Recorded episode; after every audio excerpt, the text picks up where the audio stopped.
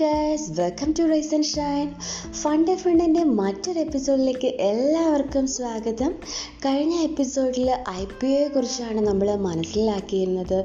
ഒരു company public ആകുന്നത് വഴി ഇൻവെസ്റ്റേഴ്സിന് ഉണ്ടാവുന്ന നേട്ടങ്ങളും അതുപോലെ തന്നെ മറ്റു ബെനിഫിറ്റ്സും ഒക്കെ നമ്മൾ വ്യക്തമായിട്ട് മനസ്സിലാക്കി.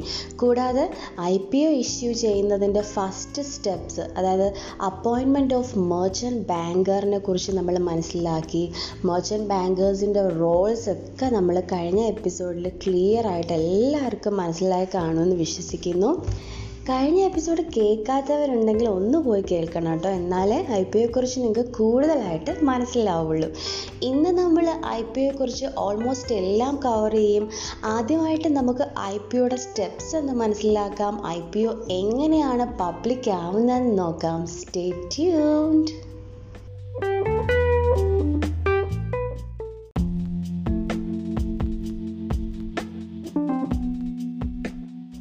O okay guys അപ്പോൾ എന്തൊക്കെയാണ് ഐ പി ഒയുടെ സ്റ്റെപ്സ് അല്ലെങ്കിൽ ഐ പി ഒ കടന്നു പോകേണ്ട സീക്വൻസ് ഓഫ് ഇവന്റ്സ് എന്തൊക്കെയാണെന്ന് നമുക്ക് നോക്കാം. ഐ പി ഒയുടെ ഓരോ സ്റ്റെപ്സ് നടക്കുന്നത് അല്ലെങ്കിൽ ഓരോ ഇവന്റ്സും നടക്കുന്നത് സെബിയുടെ സ്ട്രിക്റ്റ് ഗൈഡ് ലൈൻസും റൂൾസും അനുസരിച്ചിട്ട് മാത്രമാണ് സെബി ആണ് തീരുമാനിക്കേണ്ടത്. ഒരു കമ്പനി പബ്ലിക് ആകണോ വേണ്ടയോ എന്ന്. അപ്പോൾ ഒന്നാമതായിട്ട് നമ്മൾ കഴിഞ്ഞ എപ്പിസോഡിൽ പറഞ്ഞ കാര്യം തന്നെയാണ് മെർച്ചന്റ് ബാങ്കറിനെ അപ്പോയിന്റ് ചെയ്യുക എന്നുള്ളതാണ് ആദ്യത്തെ സ്റ്റെപ്പ് ഇപ്പോൾ ലാർജ് ഇഷ്യൂ ആണെങ്കിൽ ലാർജ് പബ്ലിക് ഇഷ്യൂ ആണ് നടത്താനായിട്ട് കമ്പനി ഉദ്ദേശിച്ചിരിക്കുന്നത്. വലിയൊരു പബ്ലിക് ഇഷ്യൂ ആണ് നടത്താൻ ഉദ്ദേശിച്ചിരിക്കുന്നതെങ്കിൽ ഒന്നിൽ കൂടുതൽ മെർച്ചന്റ് ബാങ്കേഴ്സിന് അപ്പോയിന്റ് ചെയ്യേണ്ടതായിട്ട് വരും. അപ്പോൾ മെർച്ചന്റ് ബാ ബാങ്കേഴ്സിന്റെ റോൾസ് എന്തൊക്കെയാണെന്ന് നമ്മൾ കഴിഞ്ഞ എപ്പിസോഡിൽ പറഞ്ഞു. എങ്ങനെയാണ് മെർച്ചന്റ് ബാങ്കേഴ്സ് കമ്പനിയെ അസിസ്റ്റ് ചെയ്യുന്നതെന്നും അവരെന്തൊക്കെയാണ് പ്രിപ്പയർ ചെയ്യുന്നതിനെ കുറിച്ച് നമ്മൾ കഴിഞ്ഞ എപ്പിസോഡിൽ ക്ലിയർ ആയിട്ട് പറഞ്ഞിട്ടുണ്ട്. അപ്പോൾ ഇതാണ് ഒന്നാമത്തെ സ്റ്റെപ്പ് എന്ന് പറയുന്നത്. പിന്നീട് രണ്ടാമതായിട്ടെന്ന് പറഞ്ഞാൽ സെബിക്ക് ഒരു രജിസ്ട്രേഷൻ സ്റ്റേറ്റ്മെന്റ് കൊടുക്കണം. സെബി അല്ലെങ്കിൽ securities and exchange board of ഇന്ത്യയ്ക്ക് ഒരു രജിസ്ട്രേഷൻ സ്റ്റേറ്റ്മെന്റ് പ്രൊവൈഡ് ചെയ്യണം കമ്പനി അതായത് കമ്പനി എന്താണ് ചെയ്യുന്നത്? എന്തിനാണ് പബ്ലിക് ആവുന്നത്? അതുപോലെ തന്നെ കമ്പനിയുടെ ഫിനാൻഷ്യൽ ഹെൽത്തിനൊക്കെ ഡീറ്റെയിൽഡ് ആയിട്ട് അറിയാനായിട്ട് പറ്റുന്ന ഒരു രജിസ്ട്രേഷൻ സ്റ്റേറ്റ്മെന്റ് കമ്പനി സെബിക്ക് പ്രൊവൈഡ് ചെയ്യേണ്ടതായിട്ടുണ്ട്. അപ്പോൾ അതാണ് രണ്ടാമത്തെ സ്റ്റെപ്പ് എന്ന് പറയുന്നത്. ഇനി അടുത്ത സ്റ്റെപ്പ് എന്ന് പറഞ്ഞാൽ ഓൾറെഡി സെബിക്ക് നമ്മൾ രജിസ്ട്രേഷൻ സ്റ്റേറ്റ്മെന്റ് കിട്ടിക്കഴിഞ്ഞാൽ സെബി തീരുമാനിക്കും ഐ പി ഒ ഇഷ്യൂ ചെയ്യണോ ഈ കമ്പനിക്ക് ഐ പി ഒ ഇഷ്യൂ ചെയ്യണോ വേണ്ടയോ എന്നുള്ളത് സെബി തീരുമാനിക്കും. സെബി എല്ലാ കാര്യങ്ങളും അനലൈസ് ചെയ്യും ആ രജിസ്ട്രേഷൻ സ്റ്റേറ്റ്മെന്റിലുള്ള അതായത് കമ്പനി എന്താണ് ചെയ്യുന്നത് എന്തിനാണ് പബ്ലിക് ആകുന്നത് അതുപോലെ തന്നെ കമ്പനി ഫിനാൻഷ്യലി ഓക്കെ ആണോ എന്നൊക്കെ നോക്കിയിട്ട് സെബി തീരുമാനിക്കും. എന്താണ്? പബ്ലിക് പബ്ലിക്കിന് ഐ പി ഒ ഇഷ്യൂ ചെയ്യണോ? പബ്ലിക് ഓഫർ നടത്തണോ വേണ്ടയോ എന്നുള്ളത് സെബിയാണ് പിന്നീട് തീരുമാനം എടുക്കുന്നത്. ഇതാണ് തേർഡ് സ്റ്റെപ്പ് എന്ന് പറയുന്നത്.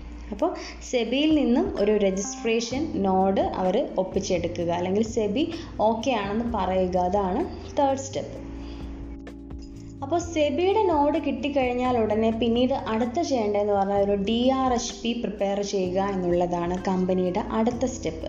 അതായത് ഡി ആർ എച്ച് പി എന്ന് പറഞ്ഞാൽ നമ്മൾ മോച്ചൻ ബാങ്കേഴ്സിന്റെ റോളിൽ വ്യക്തമായി മോച്ചൻ ബാങ്കേഴ്സുമായിട്ട് ചേർന്നിട്ടൊരു D R H P prepare ചെയ്യുന്ന കാര്യം നമ്മൾ കഴിഞ്ഞ എപ്പിസോഡിൽ പറഞ്ഞിട്ടുണ്ടായിരുന്നു. അപ്പോൾ ഞാൻ അത് ഡീറ്റെയിൽഡ് ആയിട്ട് നിങ്ങൾക്ക് മനസ്സിലാക്കി തരാം പിന്നീടെന്നും പറയുകയുണ്ടായി.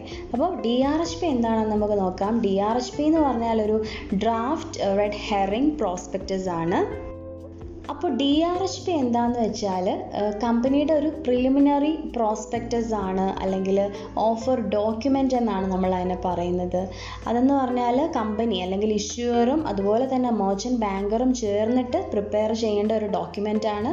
അതിൽ കമ്പനിയുടെ ബിസിനസ് ഓപ്പറേഷൻസിനെ കുറിച്ചും ഫിനാൻഷ്യൽ സ്റ്റേറ്റ്മെന്റുകളും ഒക്കെ അതിനകത്ത് കാണിക്കും.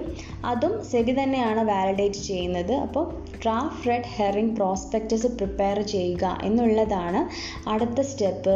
ഇനി ഡ്രാഫ്റ്റ് റെഡ് ഇൻ പ്രോസ്പെക്റ്റസിൽ കുറേ ഇൻഫർമേഷൻസ് പ്രൊവൈഡ് ചെയ്യേണ്ടതായിട്ടുണ്ട്. അതെന്തൊക്കെയാണെന്ന് നമുക്ക് നോക്കാം. ഒന്നാമതായിട്ട് നമ്മൾ ഡി ആർ എച്ച് പിയിൽ പബ്ലിക്കിന് ഓഫർ ചെയ്യാൻ ഉദ്ദേശിച്ചിരിക്കുന്ന ഷെയർസിന്റെ എണ്ണം അല്ലെങ്കിൽ നമ്പർ ഓഫ് ഷെയർസിനെ കുറിച്ചിട്ടുള്ള ഇൻഫർമേഷൻ പ്രൊവൈഡ് ചെയ്യേണ്ടതായിട്ടുണ്ട്. അപ്പോൾ പബ്ലിക്കിന് നമ്മൾ എത്ര ഷെയർസ് ആണോ കമ്പനി ഓഫർ ചെയ്യാൻ ഉദ്ദേശിച്ചിരിക്കുന്നത് ആ നമ്പർ ഓഫ് ഷെയർസിന്റെ എണ്ണം ഡി ആർ എച്ച് പിയിൽ കാണിച്ചിരിക്കണം. ഇനി അടുത്തതെന്ന് പറഞ്ഞാൽ എന്തിനാണ് എന്തിനാണ് കമ്പനി പബ്ലിക് ആവുന്നതെന്നും അതുപോലെ തന്നെ കമ്പനിയുടെ മറ്റു ഫണ്ട്സിനെ കമ്പനി എങ്ങനെയാണ് അറേഞ്ച് ചെയ്യുന്നത് മറ്റുള്ള ഫണ്ട്സൊക്കെ എങ്ങനെ കമ്പനി യൂട്ടിലൈസ് ചെയ്യും എന്നതിനെക്കുറിച്ചും കമ്പനി വ്യക്തമാക്കേണ്ടതുണ്ട്. അത് ഒരു ടൈം ലൈനിലൂടെ കമ്പനി ഡി ആർ എച്ച് പിയിൽ കാണിക്കണം. ഇപ്പോൾ ഓൾറെഡി ഐ പി ഒ വഴി കുറച്ച് ഫണ്ട് കമ്പനി റൈസ് ചെയ്തു. ഇനി ബാക്കി ഫണ്ട്സ് കമ്പനി എങ്ങനെയാണ് റൈസ് ചെയ്യുന്നതെന്നും ഡി ആർ എച്ച് പിക്കകത്ത് കാണിക്കണം. അതാണ് അടുത്ത ഒരു ഡി ആർ എച്ച് പിയിൽ ആ വേണ്ട ഒരു കാര്യം എന്ന് പറയുന്നത്.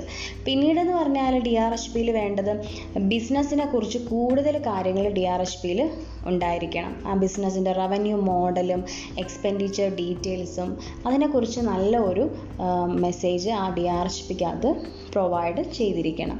പിന്നീട് ഡി ആർ എച്ച് പിയിൽ വേണ്ടതെന്ന് പറഞ്ഞാൽ കമ്പനിയുടെ complete financial statements P and L account balance sheet cash and fund flow statement ഇതൊക്കെ തന്നെ ഡി ആർ എച്ച് പിയിൽ കാണിച്ചിരിക്കേണ്ടതായിട്ടുണ്ട്. പിന്നെ മെയിനായിട്ടുള്ള മറ്റൊരു കാര്യം ഡി ആർ എച്ച് പിയിൽ വേണ്ടത് മാനേജ്മെന്റ് ഡിസ്കഷൻസ് മാനേജ്മെന്റ് ഡിസ്കഷൻസിനെ കുറിച്ചും അതുപോലെ തന്നെ മാനേജ്മെന്റ് അനാലിസിസിനെ കുറിച്ചും ഒക്കെ ഡി ആർ എച്ച് പിയിൽ നല്ലൊരു മെസ്സേജ് പ്രൊവൈഡ് ചെയ്തിരിക്കണം. അതുവഴി കമ്പനിയുടെ ഫ്യൂച്ചർ ബിസിനസ് ഓപ്പറേഷൻസ് എങ്ങനെയൊക്കെയാണ് പോകുന്നത്? അല്ലെങ്കിൽ എങ്ങനെയൊക്കെയാണ് ഇനിയുള്ള ബിസിനസ് ഓപ്പറേഷൻസ് എന്തൊക്കെ ഡെവലപ്മെന്റ്സ് എമർജ് ചെയ്യാനുണ്ട്? അതിനെക്കുറിച്ചൊക്കെ ഐഡിയ പ്രൊവൈഡ് ചെയ്യുന്ന മാനേജ്മെന്റ് ഡിസ്കഷൻസിനെ കുറിച്ച് അതുപോലെ തന്നെ മാനേജ്മെന്റ് അനാലിസിസിനെ കുറിച്ചും ഒക്കെ നല്ല ഡീറ്റെയിൽഡ് ആയിട്ട് ഡി ആർ എച്ച് പിയിൽ കാണിച്ചിരിക്കണം. പിന്നീട് വേണ്ടതെന്ന് പറഞ്ഞാൽ ബിസിനസ്സിൽ എത്രമാത്രം റിസ്ക് ആണ് ഇൻവോൾവ് ആയിട്ടുള്ളത്? ഓരോരുത്തർക്കും ഉള്ള റിസ്ക് അതുപോലെ തന്നെ പബ്ലിക്കിനുള്ള റിസ്ക്. അപ്പം എന്റയർ റിസ്ക് ബിസിനസ്സിന് ബിസിനസ്സിന്റെ എന്റയർ റിസ്ക് ടേക്കിംഗ് കപ്പാസിറ്റിയെ കുറിച്ചിട്ടും ഒരു എക്സ്പ്ലനേഷൻ ഡി ആർ എച്ച് പിക്കകത്ത് കാണിച്ചിരിക്കണം. പിന്നീട് അടുത്തതായിട്ട് വേണ്ടതെന്ന് പറഞ്ഞാൽ കമ്പനിയുടെ മാനേജ്മെന്റിന്റെ ഡീറ്റെയിൽസ് അവരുടെ എംപ്ലോയീസിന്റെ കാര്യമാണെങ്കിലും ഇൻവെസ്റ്റേഴ്സിന്റെ കാര്യമാണെങ്കിലും മാനേജ്മെന്റ് ബോ കമ്പനി ബോർഡിന്റെ കാര്യമാണെങ്കിലും അവരുടെ സാലറിയെക്കുറിച്ച് അവരുടെ എന്റയർ ഡീറ്റെയിൽസ് ഇവിടെ കാണിച്ചിരിക്കണം? ഡി ആർ എച്ച് പിയിൽ കാണിച്ചിരിക്കേണ്ടതായിട്ടുണ്ട്. അപ്പോൾ ഓൾമോസ്റ്റ് ഇത്രയും കാര്യങ്ങൾ അടങ്ങുന്ന ഡി ആർ എച്ച് പി ആണ് നാലാമത്തെ സ്റ്റെപ്പായിട്ട് കമ്പനി പബ്ലിക് ഇഷ്യൂ ചെയ്യുന്നതിന് മുമ്പായിട്ട് പ്രിപ്പയർ ചെയ്യേണ്ട ഒരു കാര്യം എന്ന് പറയുന്നതും. അതുപോലെ തന്നെ നാലാമത്തെ സ്റ്റെപ്പ് എന്ന് പറയുന്നതും അതാണ് D R H P prepare ചെയ്യുക. ഡി ആർ എച്ച് പിയിൽ എന്തൊക്കെയാണ് ഉള്ളതെന്ന് ഞാൻ ഒന്നും കൂടെ ഒന്ന് പറയാം. അതായത് ഒന്നെന്ന് പറഞ്ഞാൽ എസ്റ്റിമേറ്റഡ് ഐ പി ഒയുടെ സൈസ് ഒന്ന് വ്യക്തമാക്കണം. അതുപോലെ നമ്പർ ഓഫ് ഷെയർസ് എത്ര നമ്പർ ഓഫ് ഷെയർസ് ആണ് പബ്ലിക്കിന് ഓഫർ ചെയ്യുന്നതെന്ന് വെച്ചാൽ അതൊന്ന് മെൻഷൻ ചെയ്യണം. അതുപോലെ തന്നെ എന്തിനാണ് കമ്പനി പബ്ലിക് ആവുന്നതെന്നും മറ്റ് ഫണ്ട്സ് എങ്ങനെയാണ് കമ്പനി അറേഞ്ച് ചെയ്യുന്നതെന്നും അതിനകത്ത് മെൻഷൻ ചെയ്യണം. അതുപോലെ തന്നെ ബിസിനസ്സിനെ കുറിച്ച് കൂടുതൽ കാര്യങ്ങൾ ബിസിനസ് മോഡൽ അല്ലെങ്കിൽ റവന്യൂ മോഡൽ എക്സ്പെൻഡിച്ചർ ഡീറ്റെയിൽസ് ഇതൊക്കെ തന്നെ കാണിച്ചിരിക്കണം അതിനകത്ത്. അതുപോലെ തന്നെ കമ്പനിയുടെ മെയിൻ ഫിനാൻഷ്യൽ സ്റ്റേറ്റ്മെന്റ്സും അതിൽ കാണിച്ചിരിക്കണം. P and L account balance sheet cash and fund flow statement പോലെയുള്ള സ്റ്റേറ്റ്മെന്റുകളും അതിൽ ഡി ആർ എച്ച് പിയിൽ മെൻഷൻ ചെയ്തിരിക്കേണ്ടതായിട്ടുണ്ട്. പിന്നീട് മാനേജ്മെന്റ് ഡിസ്കഷൻസിനെ കുറിച്ചും അനാലിസിസിനെ കുറിച്ചും ഒക്കെ നല്ല രീതിയിൽ മെൻഷൻ ചെയ്യേണ്ടതായിട്ടുണ്ട്. പിന്നീട് എത്രമാത്രം റിസ്ക് ബിസിനസ്സിന് ഇൻവോൾവ് ആയിട്ടുണ്ട് അതും മെൻഷൻ ചെയ്യണം. പിന്നീട് മെൻഷൻ ചെയ്യേണ്ടതെന്ന് പറഞ്ഞാൽ കമ്പനിയിലെ മാനേജ്മെന്റിന്റെ ഡീറ്റെയിൽസും അവരുടെ ബാക്ക്ഗ്രൗണ്ടും ഒക്കെ നമ്മൾ ഡി ആർ എച്ച് പിക്കകത്ത് കാണിച്ചിരിക്കേണ്ടതായിട്ടുണ്ട്. അപ്പോൾ ഡി ആർ എച്ച് പിയിൽ എന്താണെന്നും അതുപോലെ തന്നെ ഡി ആർ എച്ച് പിയിൽ എന്തൊക്കെ കാര്യങ്ങളാണ് ഇൻക്ലൂഡ് ചെയ്യേണ്ടതെന്നും നിങ്ങൾക്ക് മനസ്സിലായി കാണുമെന്ന് വിശ്വസിക്കുന്നു. അപ്പോൾ നമ്മളെപ്പോലെയുള്ള ഇൻവെസ്റ്ററിന് ഒരു കമ്പനിയെക്കുറിച്ച് അറിയണമെങ്കിൽ കമ്പനിയുടെ ഡി ആർ എച്ച് പി നമ്മളൊന്ന് നോക്കിയാൽ മതി. നമുക്ക് അതിന്റെ ഫുൾ ഡീറ്റെയിൽസ് നമുക്ക് അവിടെ നിന്ന് കിട്ടും. ഓക്കെ അപ്പോൾ ഡി ആർ എച്ച് പി നമ്മൾ എന്ത് ചെയ്യണം? സെബിക്ക് ഫയൽ ചെയ്യണം. പിന്നെ സെബി അത് വാലിഡേറ്റ് ചെയ്തിട്ട് പ്രോപ്പർ ആക്ഷൻസ് എടുക്കും. ഓക്കെ അപ്പം വീണ്ടും നമുക്ക് ഐ പി ഒയുടെ സ്റ്റെപ്സിലേക്ക് പോവാം. നമ്മൾ നാലാമത്തെ സ്റ്റെപ്പാണ് ഇപ്പോൾ പറഞ്ഞത്. Preparation of D R S P D R S P prepare ചെയ്യുന്നതിനെ കുറിച്ചാണ് നമ്മളിപ്പോൾ പറഞ്ഞുകൊണ്ടിരുന്നത്. അടുത്ത സ്റ്റെപ്പ് എന്ന് പറഞ്ഞാൽ ഐ പി ഒ അല്ലെങ്കിൽ ഇനിഷ്യൽ പബ്ലിക് ഓഫറിനെ മാർക്കറ്റ് ചെയ്യുക എന്നുള്ളതാണ്. ഒരു company I P O issue ചെയ്യുന്നത് ജനറൽ പബ്ലിക് അറിയണമല്ലോ. എങ്കിൽ മാത്രമല്ലേ അവർക്ക് ജനറൽ പബ്ലിക്കിന് ഷെയർസ് വാങ്ങാനായിട്ട് പറ്റൂ. അല്ലാതെ കമ്പനിക്കുള്ളിൽ തന്നെ കാര്യങ്ങൾ ഒതുങ്ങി കൂടിയാൽ അത് പബ്ലിക് അറിയാൻ പറ്റില്ല അവർക്ക് ഷെയർ വാങ്ങാനും പറ്റില്ല. അപ്പോൾ അതിനെ ഒന്ന് മാർക്കറ്റിംഗ് നടത്തണം. അതായത് ഇപ്പോൾ ടി വിയിലൂടെ അല്ലെങ്കിൽ മീഡിയാസിലൂടെയൊക്കെ അഡ്വർടൈസ്മെന്റിലൂടെയൊക്കെ ഇതിനെക്കുറിച്ച് ഐ പി ഒയെക്കുറിച്ച് പറയാനായിട്ട് പറ്റും. ഐ പി ഒയെക്കുറിച്ച് അറിയിക്കാനായിട്ട് പറ്റും. അപ്പോൾ അഡ്വർടൈസ്മെന്റ് പ്രൊവൈഡ് ചെയ്യുന്നത് വഴി മീഡിയയിലൂടെ ഒക്കെ ആയിരിക്കും നമ്മളൊരു കമ്പനി ഐ പി ഇഷ്യൂ ചെയ്യുന്നുണ്ട് എന്ന് പബ്ലിക്കിന് മനസ്സിലാക്കാനായിട്ട് പറ്റുന്നത്. അപ്പോൾ ആ പ്രോസസ്സിനെയാണ് നമ്മൾ റോഡ് ഷോ എന്ന് പറയുന്നത്. I P O road show എന്ന് പറയും ഈ പ്രോസസ്സിന് അതായത് എന്താണ് കമ്പനിയെക്കുറിച്ചും അതുപോലെ തന്നെ ഐ പി ഓഫറിങ്ങിനെ കുറിച്ചും കൂടുതലായിട്ട് പബ്ലിക്കിന് ഈ റോഡ് ഷോസ് വഴി അറിയാനായിട്ട് പറ്റും. I P O road shows വഴി അറിയാനായിട്ട് പറ്റും. എന്ന് പറഞ്ഞാൽ അവരത് മാർക്കറ്റ് ചെയ്യുന്നു. മാർക്കറ്റിങ്ങിലൂടെ മറ്റ് പബ്ലിക്കിന് അറിയിക്കുന്നു ഐ പി ഓഫർ ചെയ്യുന്നതിനെക്കുറിച്ചും. കമ്പനിയുടെ എന്റെ ഡീറ്റെയിൽസും അറിയിക്കുകയാണ്. അതുവഴിയാണ് ജനറൽ പബ്ലിക്കിന് ഒരു ഒരു എന്താണ് ഒരു അവർക്ക് മനസ്സിലാവുന്നത് ഇന്ന കമ്പനി ഓഫർ ചെയ്യാനായിട്ട് പോകുന്നുണ്ട് ഐ പി ഓഫർ ചെയ്യാൻ പോകുന്നുണ്ട് എന്ന് പബ്ലിക്കിന് ഒരു ഐഡിയ കിട്ടും അതുവഴി. ഇനി അടുത്ത സ്റ്റെപ്പ് എന്ന് പറഞ്ഞാൽ പ്രൈസ് ബാൻഡ് ഫിക്സ് ചെയ്യേണ്ട ഒരു ടൈമാണ് അല്ലെങ്കിൽ പ്രൈസ് ബാൻഡ് ഫിക്സ് ചെയ്യുക എന്നുള്ളതാണ് അടുത്ത സ്റ്റെപ്പ് അതായത് പബ്ലിക്കിന് ഇഷ്യൂ ചെയ്യേണ്ട ഷെയർ എന്താണോ? ആ ഷെയറിനൊരു ആ ഷെയർ പ്രൈസിനൊരു അപ്പർ ലിമിറ്റും ലോവർ ലിമിറ്റും ഫിക്സ് ചെയ്യുക. അപ്പോൾ അപ്പർ ലിമിറ്റ് എന്ന് പറഞ്ഞാൽ ഒരു ടോപ്പ് ബാൻഡും അതുപോലെ തന്നെ ലോവർ ലിമിറ്റ് എന്ന് പറഞ്ഞാൽ ഒരു ബോട്ടം ബാൻഡും കമ്പനി ഫിക്സ് ചെയ്യണം. ഇപ്പോൾ എക്സാമ്പിൾ പറയുകയാണെങ്കിൽ ഇപ്പോൾ ഒരു ഹൺഡ്രഡും വൺ ഫിഫ്റ്റിയും അപ്പോൾ ഹൺഡ്രഡിൽ കുറയാനും പാടില്ല വൺ ഫിഫ്റ്റിയിൽ കൂടാനും പാടില്ല ഇൻ ബിറ്റ്വീൻ ആയിരിക്കണം. അല്ലെങ്കിൽ ഹൺഡ്രഡോ വൺ ഫിഫ്റ്റിയോ അല്ലെങ്കിൽ ഇൻ ബിറ്റ്വീൻ അതിനിടയിലോ ആയിരിക്കണം ഷെയറിന്റെ പ്രൈസ് എന്ന് പറയുന്നത്. അതിനെയാണ് പ്രൈസ് ബാൻഡ് എന്ന് പറയുന്നത്. അപ്പോൾ അങ്ങനെ ഒരു പർട്ടിക്കുലർ പ്രൈസ് ബാൻഡ് ഫിക്സ് ചെയ്യണം. അതായത് ഇപ്പോൾ ഹൺഡ്രഡിനും വൺ ഫിഫ്റ്റിക്കും ഇടയിൽ മാത്രമേ അവർക്ക് എന്ത് ബയേഴ്സിന് ഷെയർസ് ബൈ ചെയ്യാനായിട്ട് പറ്റുള്ളൂ. അതിൽ കുറച്ചും പറ്റില്ല കൂട്ടിയും പറ്റില്ല. അപ്പോൾ ആ ഒരു പ്രൈസ് ബാനിനുള്ളിൽ തന്നെ വേണം ഷെയർസ് ബിഡ് ചെയ്യാനായിട്ട്. അപ്പോൾ ഒരു പർട്ടിക്കുലർ പ്രൈസ് ബാൻഡ് ഫിക്സ് ചെയ്യുക എന്നുള്ളതാണ് അടുത്ത സ്റ്റെപ്പ് പിന്നീട് അടുത്ത സ്റ്റെപ്പ് അതായത് നമ്മുടെ റോഡ് ഷോയും പ്രൈസ് റോഡ് ഷോ ഒക്കെ കഴിഞ്ഞു പ്രൈസ് ബാൻഡ് ഒക്കെ ഫിക്സ് ചെയ്ത് കഴിഞ്ഞാൽ അടുത്ത സ്റ്റെപ്പ് എന്താണെന്ന് പറഞ്ഞാൽ ബുക്ക് ബിൽഡിംഗ് ആണ്. ബുക്ക് ബിൽഡിംഗ് പ്രോസസ്സ് എന്താണെന്ന് വെച്ചാൽ അണ്ടർ റൈറ്റർ അല്ലെങ്കിൽ മോർച്ചന്റ് ബാങ്കർ ഉണ്ടല്ലോ മോർച്ചന്റ് ബാങ്കർ ഈ ഐ പി ഒ ഇഷ്യൂ ചെയ്യേണ്ട പ്രൈസ് തീരുമാനിക്കും. അല്ലെങ്കിൽ ഏത് പ്രൈസിലാണോ പബ്ലിക് ഓഫർ ഇഷ്യൂ ചെയ്യേണ്ടത് ആ പ്രൈസ് തീരുമാനിക്കും. അപ്പോൾ അതെങ്ങനെയാണ് തീരുമാനിക്കുന്നതെന്ന് പറഞ്ഞാൽ ഇപ്പോൾ ഇൻവെസ്റ്റ്മെന്റ് ഇൻവെസ്റ്ററിന്റെ ഡിമാൻഡ്സ് കണക്കിലെടുക്കും. ഇപ്പോൾ ഓൾറെഡി കമ്പനിയിലുള്ള ഇൻവെസ്റ്റേഴ്സിന്റെ ഈ അവരുടെ ഐഡിയ അല്ലെങ്കിൽ അവരുടെ ഡിമാൻഡ് കണക്കിലെടുക്കും. അതുപോലെ തന്നെ പബ്ലിക്കിന്റെ ഡിമാൻഡും കണക്കിലെടുത്തുകൊണ്ട് ഒരു പ്രൈസിലേക്ക് എത്തിച്ചേരും. അപ്പോൾ അതിനെയാണ് ഇഷ്യൂങ് പ്രൈസ് എന്ന് പറയുന്നത്. അതായത് ഐ പി ഒ ഇഷ്യൂ ചെയ്യേണ്ട ഒരു പർട്ടിക്കുലർ പ്രൈസ് എന്ത് ചെയ്യും? ഫൈനലി കണ്ടു ഡിസ്കവർ ചെയ്തെടുക്കും അല്ലെങ്കിൽ കണ്ടുപിടിച്ചെടുക്കും. അതിൽ ഇൻവെസ്റ്റേഴ്സിന്റെ ഡിമാൻഡിനും അതുപോലെ തന്നെ പബ്ലിക് ഡിമാൻഡും ഒക്കെ കണക്കിലെടുത്തിട്ടായിരിക്കും എന്ത് ചെയ്യുന്നത്? അങ്ങനൊരു ഷെയർ പ്രൈസ് അല്ലെങ്കിൽ ഇഷ്യൂയിങ് പ്രൈസ് തീരുമാനിക്കുന്നത്.